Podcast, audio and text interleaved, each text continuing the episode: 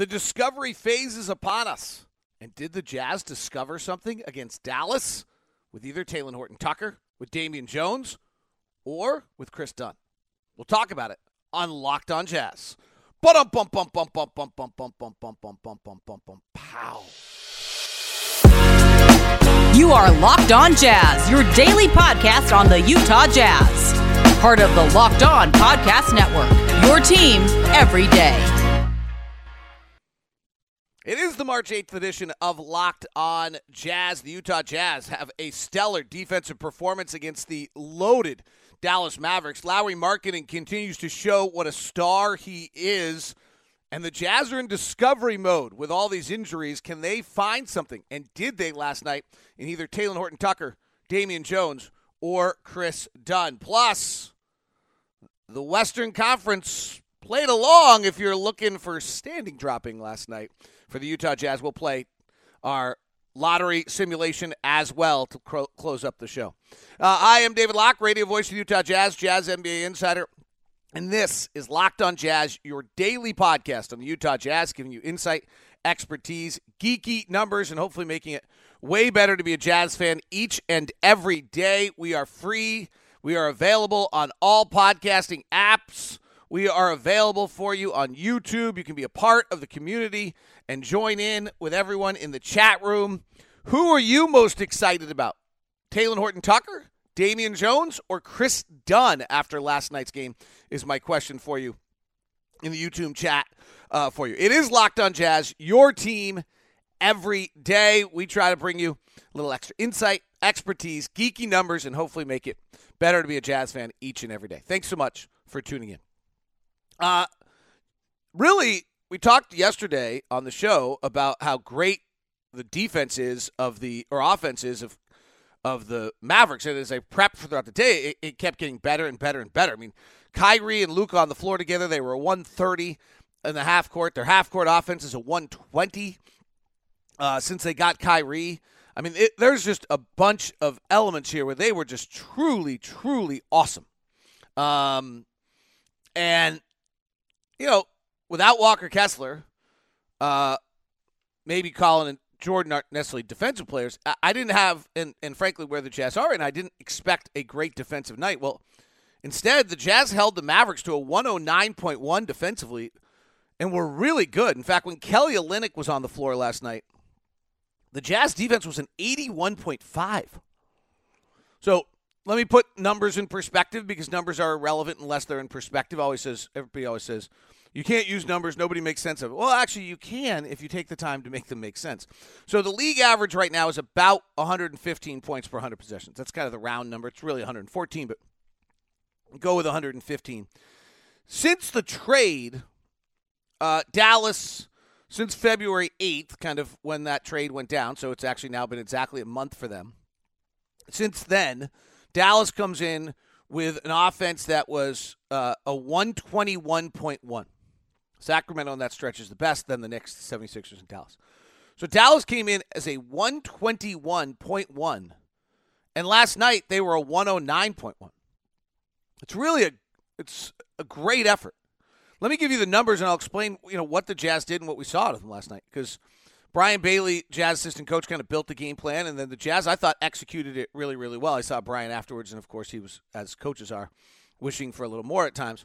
So in the first quarter, Dallas had a 117 and the Jazz had a 103, which isn't great, um, which would seemed weird because of the fact that the the Jazz, frankly, um, you know, the game was close, three point game. But in the second quarter, the Jazz really dug in. They they got it down to an 86.2 uh, in the second quarter. I mean, that's was is absolutely fabulous. Um, that's where Kelly Olynyk kind of had his biggest impact. And then in the third quarter, when Luka usually kind of has his stamp, Luka leads the league in scoring in the first and third quarters. It was a 96.6. Now, simultaneously, the Jazz had a hard time scoring, but we've discussed that all week long. That's that's going to just be the reality the rest of the way. And then in the fourth quarter, Dallas did put up a 143.5, and that's really just because of Kyrie. Kyrie went bananas and was able to kind of run away from the Jazz a little bit in that stretch. So the Jazz did a lot of interesting things. They they generally one of the things they had kind of planned on doing was anytime they could get Kyrie in the corner, they would trap him But Dallas moved Kyrie last night. Kyrie had been playing kind of the weak side corner, and this time he ended up playing in the weak side, uh, just up top, like in a two guard set, which made it really a little difficult for the Jazz because they would have to double off of Kyrie when they came to Luka, and then when they got the ball got back to Kyrie, the Jazz actually wanted to double, often wanted to double again. Um, they actually were doubling Kyrie a little bit more than they were doubling Luka. Luka's got that thigh contusion and might not be all the way right. Um, but it was a really, you know, the road for guys who've not played together. We started Simone Fontecchio last night. Damian Jones played a lot. Um, we ended up rotating and playing really well. Um, and Dallas spins it. Dallas does a really good job. They've been doubled so much; they're so comfortable with it. But when the ball gets out of the hands, they they spin it around in the rotation, and they they beat the rotations. And so the Jazz gave up, I think, you know, a, about fifty percent of the shots as threes last night. But you kind of knew that was what was going to happen. And wasn't the Dallas? It wasn't this night that the Jazz got lucky. In fact, the exact opposite happened last night. Dallas got a little fortunate on three point shooting. If I was Nick Angstadt and Isaac Harris of Locked On Mavericks, what would probably have me the most dismayed is that they were playing a shorthanded Jazz team, and they got they got fortunate on three point shooting last night, and still at the same and at the same time you know, barely were able to hang on and beat the uh, Jazz team last night. That that's I don't think that was a good night for the Mavericks at all. Um, you know, the Jazz are super shorthanded. Fontecchio goes two of seven from three. Agbaji goes one of six. Johnny Juzang goes one of six. Um, Kelly doesn't make his. He's a decent three point shooter. And the Jazz shoot 34% from three, which is exactly what we've been doing. That's who we are now. We're been shooting since kind of the trade. We're 32% from the corners and 32% from above the break. So when we go 34% from three, I think that's a better indicator that that's just kind of who we are at this point in time as a team. And in turn, uh, Dallas shoots 42% from three, which frankly, they may be closer to that as a team. Um, if, if, we want to just be fair and give them credit because of the fact that they have that many good shooters and they have these two guys that are just remarkable uh, in Kyrie and Luka that you're trying to get the ball out of their hands. Uh, by the way, corner threes last night, the Jazz were as kind of holding to the numbers, they were 3 of 11, and then they were 12 of 33 on above the break. 11 corner threes is, is a good offensive execution, too. I mean, this was just a really good all around effort by the Jazz. Defensively, they got into it. They got 11 corner threes. They executed their game plans. They took advantage. And then guys had good games. Like, guys played really, really hard. So it was an impressive night. On the defensive end, I just thought the, the variety of ways that they were doubling, when they were doubling at different points, when they weren't doubling and what they were doing, what a lot of teams kind of call shade or smoke, where they were kind of hovering as though they're going to double, but not quite, and make Luka think and make Kyrie look at it and think.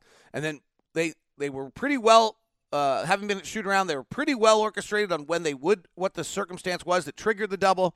I, I just thought it was a really, as someone who went to shoot around, saw them prepare, I thought it was an impressive night all the way around for the coaching staff and the players and the execution, and particularly considering you know the amount of time those guys had spent on the floor together. So tip of the hat last night, um, fun game.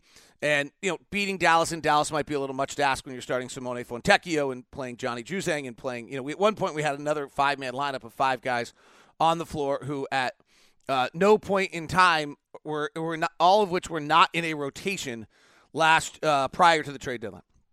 Um, I don't want us to forget how remarkable Lauri Markkanen is. And so I'm going to just, you know, take the time.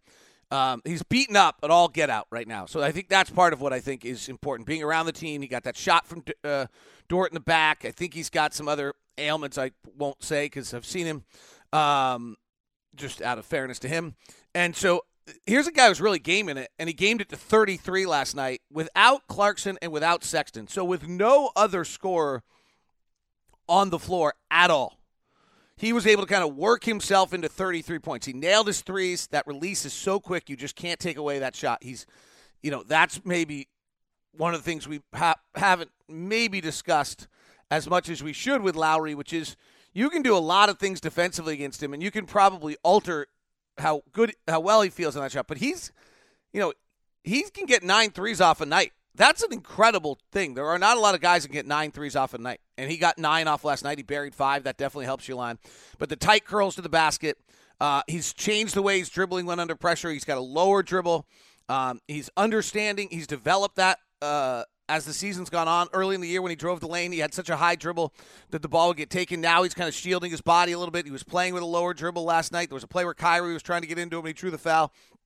So we are seeing a tremendous amount of growth out of him. Will Hardy and he have really figured out how to use uh, Lauri and what bringing him off the curls, getting him the, on the move when he catches, not making him play isolation from a standstill. Uh, he and and how and he's learning how to get off picks. Like I think we saw against Oklahoma City that he's actually not great yet in shield, you know yielding himself from a defender um, in Lu Dort, and so you can see him try to learn and do you know more and more and more. So overall, really strong night. Three guys stood out to me: Damian Jones, Talen Horton Tucker, and Kris Dunn, and then the Alice defense because there's no D in Dallas right now also stood out, and I think is relevant in that, and we'll talk about that uh, when we come up. All right, I have got it. Well, I'll, I'll I'll share with you in a second. I've got I've got to share it with you. It's exciting. I'm so excited about it that I like did the wrong ad read to start. Is really what just happened right there. Um, so I'll I'll tell you about it in a second. Today's show is brought to you by my friends over at Intercap Lending. That's my buddy Steve Carter and everything that's going over at Intercap. Intercap is here for you if you're looking to buy a house right now and uh, you need a loan officer. Intercap is here for you. Intercap is uh, Steve Carter's our own personal loan officer, and there's no one I more comfortably recommend to you any of our sponsors. They've been with us for an awfully long time. Their community service work that Brock Worthen oversees with their backpack campaigns are symbolic of kind of who they are as people. And then Steve Carter is just great. Like it is such a pleasure for me to send someone to Steve Carter and then inevitably get the email shortly thereafter from the person who asked for the connection to Steve Carter about how great Steve is. He's really just he's a one in a million customer service guy. So if you're looking for a loan right now, this is your guy. Steve Carter's our own personal loan officer. You can call him at 385 885 28 or email me at dlock09 at gmail.com and I will get you set up with Intercap Lending. Uh, they are focused in Utah, but they can do anywhere outside. So wherever you may be, you do not have to be Utah based. Intercap Lending, NMLS number 190465. For more information, visit intercaplending.com. Let us set you up with Steve Carter. If you want to call him yourself, feel free. But just do make sure you mention that you were locked on jazz because you get the corporate discount that we've established for locked on jazz listeners. 385 800 8528. That's 385 800 8528. All right, here's my excitement. My excitement is about a game that is bringing back like all of my childhood happiness that is uh, unfortunately I think might be destroying the well-being of the Locked On uh, NBA channel and it's Ultimate Pro Basketball GM. Nick Angstadt I don't know if he can get any work done anymore. He's the host of Locked On Mavericks, but he's also our channel manager, and he's so addicted to this game. Like he's updating everything. Like he. So here's what it is. I, I guess I should tell you. I'm so fired about it. So did you ever like like I played Statis Pro when I was a little kid because I'm much younger than you. Like it was a board game, but like it was, it was the fact I got to manage the team, right? I got to trade the players. Um, you can do it now with video games where you actually just kind of play like the franchise. You let the game just play itself because you're actually going to choose the right coaches, trade your picks, train your players, make your draft picks, do all this. Well, that is what the ultimate pro basketball GM is. You manage every strategic aspect of your team. You play through the season. You lead your team to glory. You win the championship. It's completely free and playable offline. Play on the go or as you want. I'm play- I usually watch games with Ron. I'm going to be playing all day today. So, uh, on the plane, locked on jazz listeners get a 100% free boost to their franchise when using the promo code locked on in the game store. So, make sure you check it out. To download the game, visit probasketballgm.com Scan the code or look it up on the app stores, and that's probasketballgm.com. Ultimate Basketball GM. Start your dynasty today, and feel free to drop me notes and, and trash talk about how great your team is. You can actually use it as your reason of why you're justified to uh, tell me what the trade should be. Thanks so much for making Locked On Jazz your first listen of the day. Tomorrow on Locked On Jazz, Leif Thulin is going to join us for a draft preview. So rather than preview the Orlando Magic with March coming up and all the tournaments coming up uh, starting at full throttle this week, we're going to have Leif talk to us about uh, which tournaments to keep an eye on, what players to keep an eye on. I mean, as we'll do our thing today, the Jazz are you know have a pick in the ten in the teens or in the tens. They might have a pick in the teens and they might have a pick in the twenties. So there's really not anybody in that first round that we're not going to be looking at in the draft. Um, and Leif is uh, does great job on NBA Big Board. So check that out. All right, so three players were really good last night. And this is a little bit where we are right now. Like, can we find pieces moving forward for the franchise? And they were Damian Jones, who is got a player option on the contract next year, so he could come back. Uh, Kris Dunn, who's on his second 10 day contract, and the Jazz could decide to sign him for the rest of the year. They also could decide, because they still have room in their mid level exception, they could decide to pay him a deal for multiple years if they really think they've seen enough that they think he could be their backup or third point guard. I think we've seen enough he could be your third point guard. I think we might have seen enough out of Damian Jones that he could be your third center, too. So these are really good things. And then Talen Horton Tucker, who's just trying to develop into a new aspect of his game, that being a point guard, um, and did it. Now, I'm going to put a huge caveat on top of all of this and just be a total poo pooer and really just lay a big ass turd right in the middle. sorry, in the middle of this before we dig into it. None of these guys look good against Oklahoma City. Well, they looked okay, but none of them looked as good as they did against Dallas as they did against Oklahoma City. Because Oklahoma City's athletic and they get Indian, they play defense and they do all this stuff, and Dallas just doesn't do that. Like Oklahoma City, when you're playing Oklahoma City the last few nights, watch the Jazz, they looked like they were playing against a force. Like you were trying to fight off a force, and it led to 27 turnovers in a game and all that. When you're watching playing Dallas, you're running your routes, you're doing what you want to do, you're getting you're it, it's not quite playing a skeleton defense, but you are definitely, if you have a vision of what you're trying to execute on a play, you're probably going to be able to do it because Dallas is not putting up the resistance. And so, three guys having good games against Dallas to me is really different than three guys having good games against Oklahoma City, but it's a step. So, I'm not poo pooing it with a blank ass, blank beep, blah, I missed that up, blank turd with, in the sense that it's irrelevant. I just don't want to overblow it, but you've got to do it against someone first before you can do it against the OKCs. And frankly, maybe your backup point guard or your third center or your third point guard don't do this against Oklahoma City. Maybe that's the reality is that Oklahoma City is just athletic and big and strong enough and forceful enough that you don't do it, that th- those guys don't do it. Um, so let's start with Damian Jones. I was super impressed last night because he got out on the floor and he played defense in space on switches and handled it, I thought, super well. Um, and I was really surprised. There was more lateral foot movement and good foot movement out of him last night than I knew he had. He's 27 years old, um, and he was a first round pick out of Vanderbilt by the Warriors. His career's a little interesting. Like, sometimes I look at these things and I try to figure out, like, well, is there a gap somewhere where, like, he didn't get a chance to develop, where he got stymied and there's actually a developmental step? So he played three years at Vandy. He was super young. He was 18, 19, and 20 his three years at Vandy. If you go back and read the scouting reports on him, you know they they're not they're not glowing. They like talk about the fact that he's pretty limited and that there's this and that.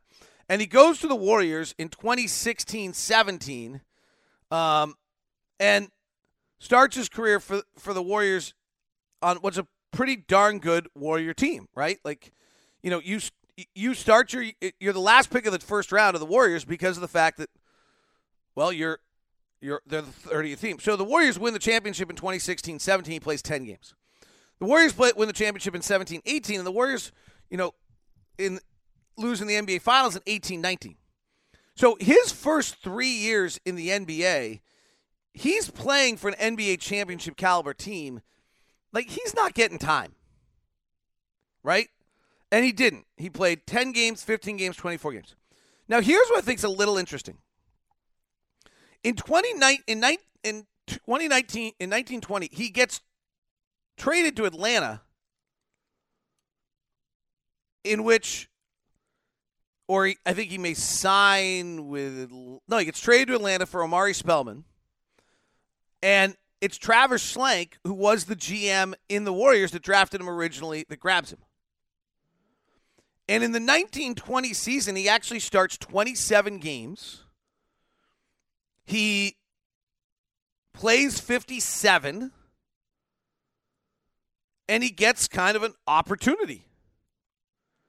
And trying to look into that season and try to figure out so he's in his you know, he's now he's sat basically for 3 years and in eight, in 1920 he gets his his first extensive time with the Hawks and as a starter, he averages 8 points, 5 rebounds, he shoots a really high percentage. Their offense was really good when he was on the floor. Um, I, I don't know. He you know he starts 27 games. There's not like a major takeaway on it. His plus minus is in that stretch is brutal, like minus 16. That Hawks team um, was trying to put it together at that point. So you know he's okay. He loses. He starts in the middle of the season. He then doesn't play, and then he kind of loses his starting job. He re gets it back in the middle of the year, and then he and then he kind of falls out of favor again. So he, you know, I don't think he led them to a feeling of, of great, you know, oomph. Like Dame, Dewayne Dedmon takes the job from him. John Collins gets a little bit of those minutes. So he gets the 57 minutes, and like that's kind of interesting. He got that chance. Then in the 2021 season, after his contract runs out, he signs with the Lakers. Uh, or no, he signs with Phoenix. And he only lasts half the season with Phoenix. So now his career is kind of on a funny little trajectory. So he got his chance the year before with 27 starts, and then he goes to Phoenix, and it doesn't work for whatever reason.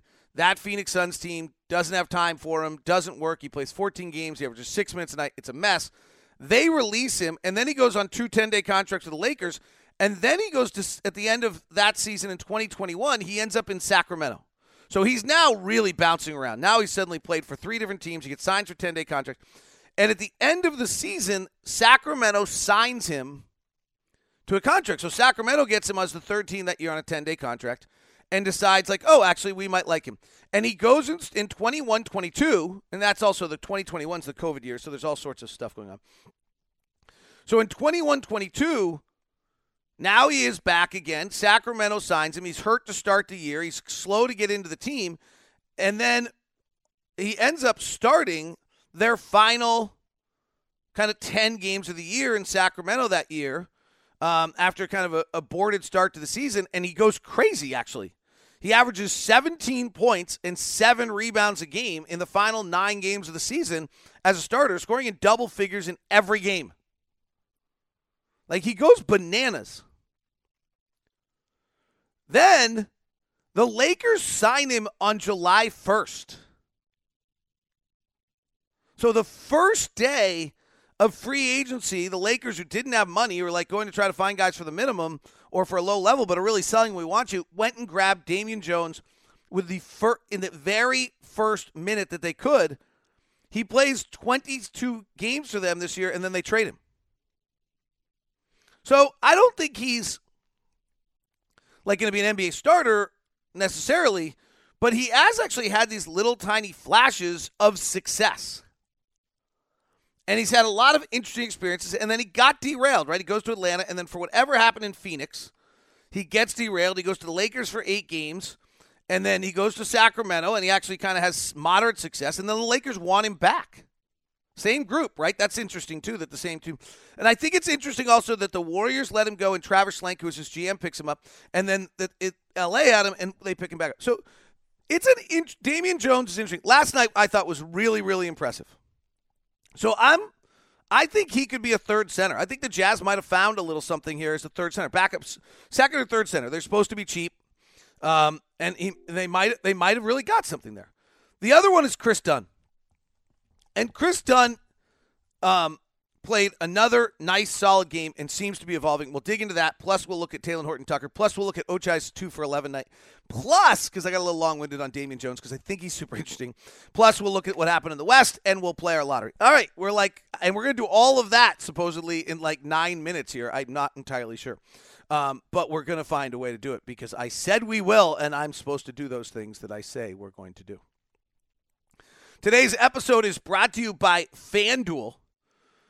FanDuel is the official sports book of Locked On. It is also the official, the number one sports book in all of America. And it is also an opportunity for you to get going with the no sweat first bet.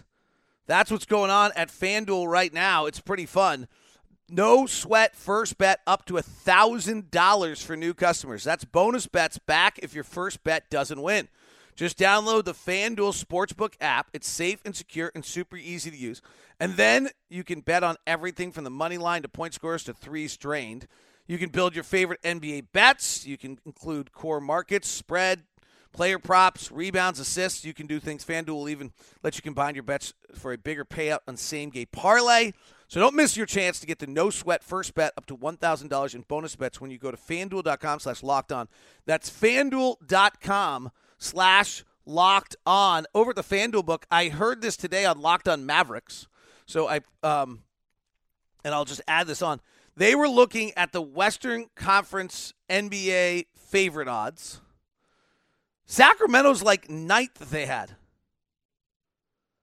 Like crazy. Conference winners. Suns are plus 220. Denver's plus 290. Warriors are plus 600. Clippers are plus 700. Dallas plus 800. Memphis is plus 800. Lakers are plus 2,500. Sacramento's plus 4,600 at FanDuel. And they're number two seed in the West right now. Tip of the hat to Locked On Mavericks for sharing that. Had to, had to share it with you as well. Thanks so very much for making Locked On Jazz your first listen of the day. For your second listen, Locked On NBA Big Board. Getting you ready for the draft. Leif Thulin will be with us tomorrow to prep you on all that. All right, uh, Kris Dunn, again. Question is Is he a backup point guard? Can he be a third point guard? You kind of need three guards on your roster. Sometimes you don't. People are so versatile now.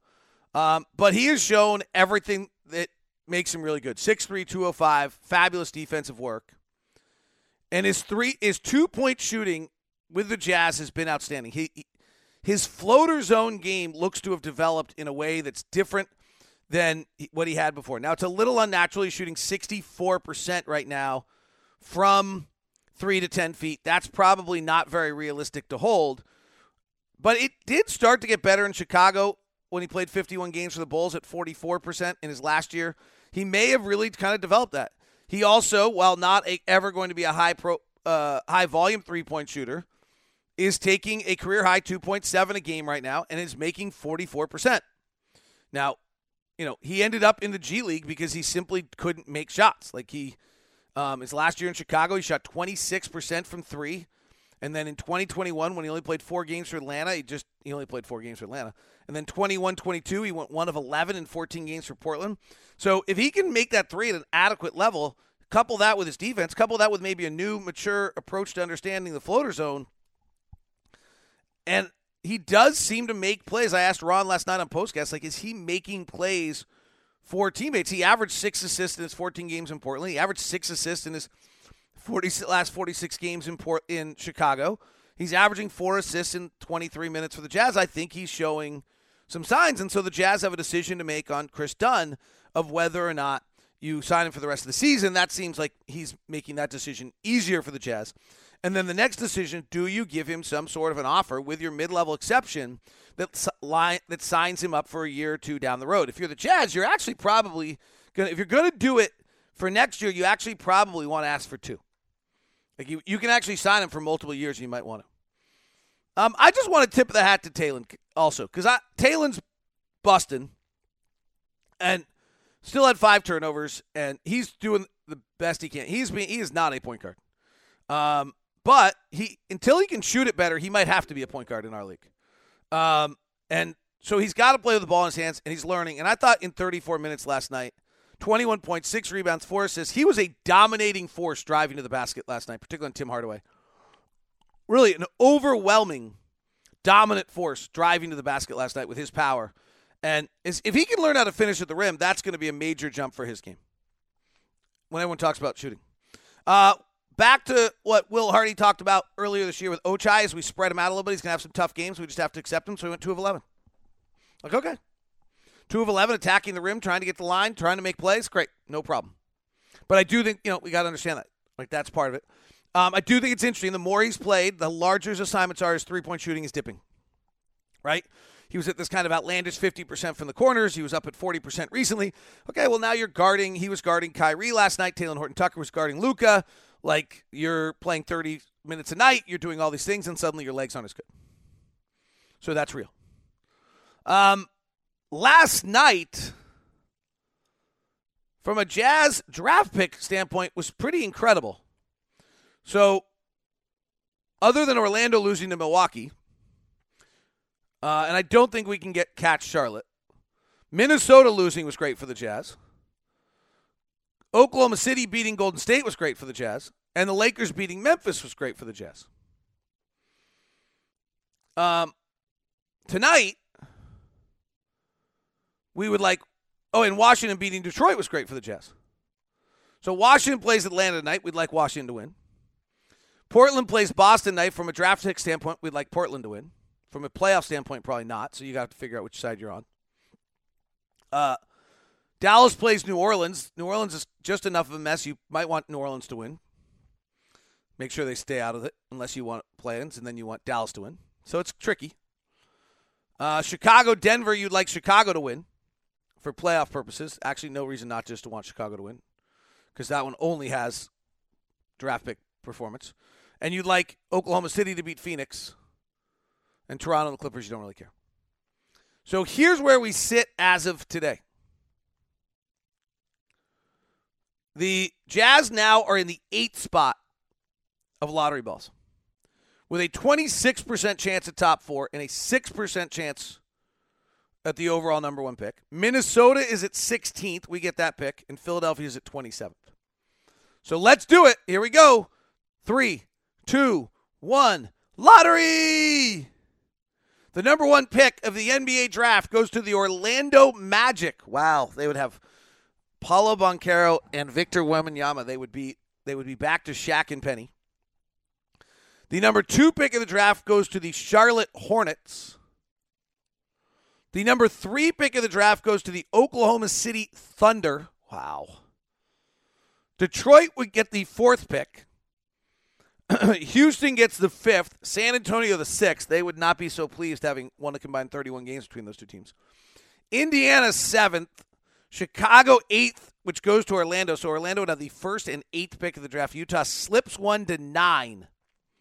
New Orleans 10, Washington 11, Portland 12, Toronto 13, and Lakers 14. So on this lottery, the Utah Jazz would have the ninth pick, the 16th pick, and the 27th pick. And that's why tomorrow's show, we will have Leif Thulin on trying to give us a gap understanding of all those regions and who we're thinking about and who we're watching for the March tournaments on the college world for the Utah Jazz. So that's coming up tomorrow on the show.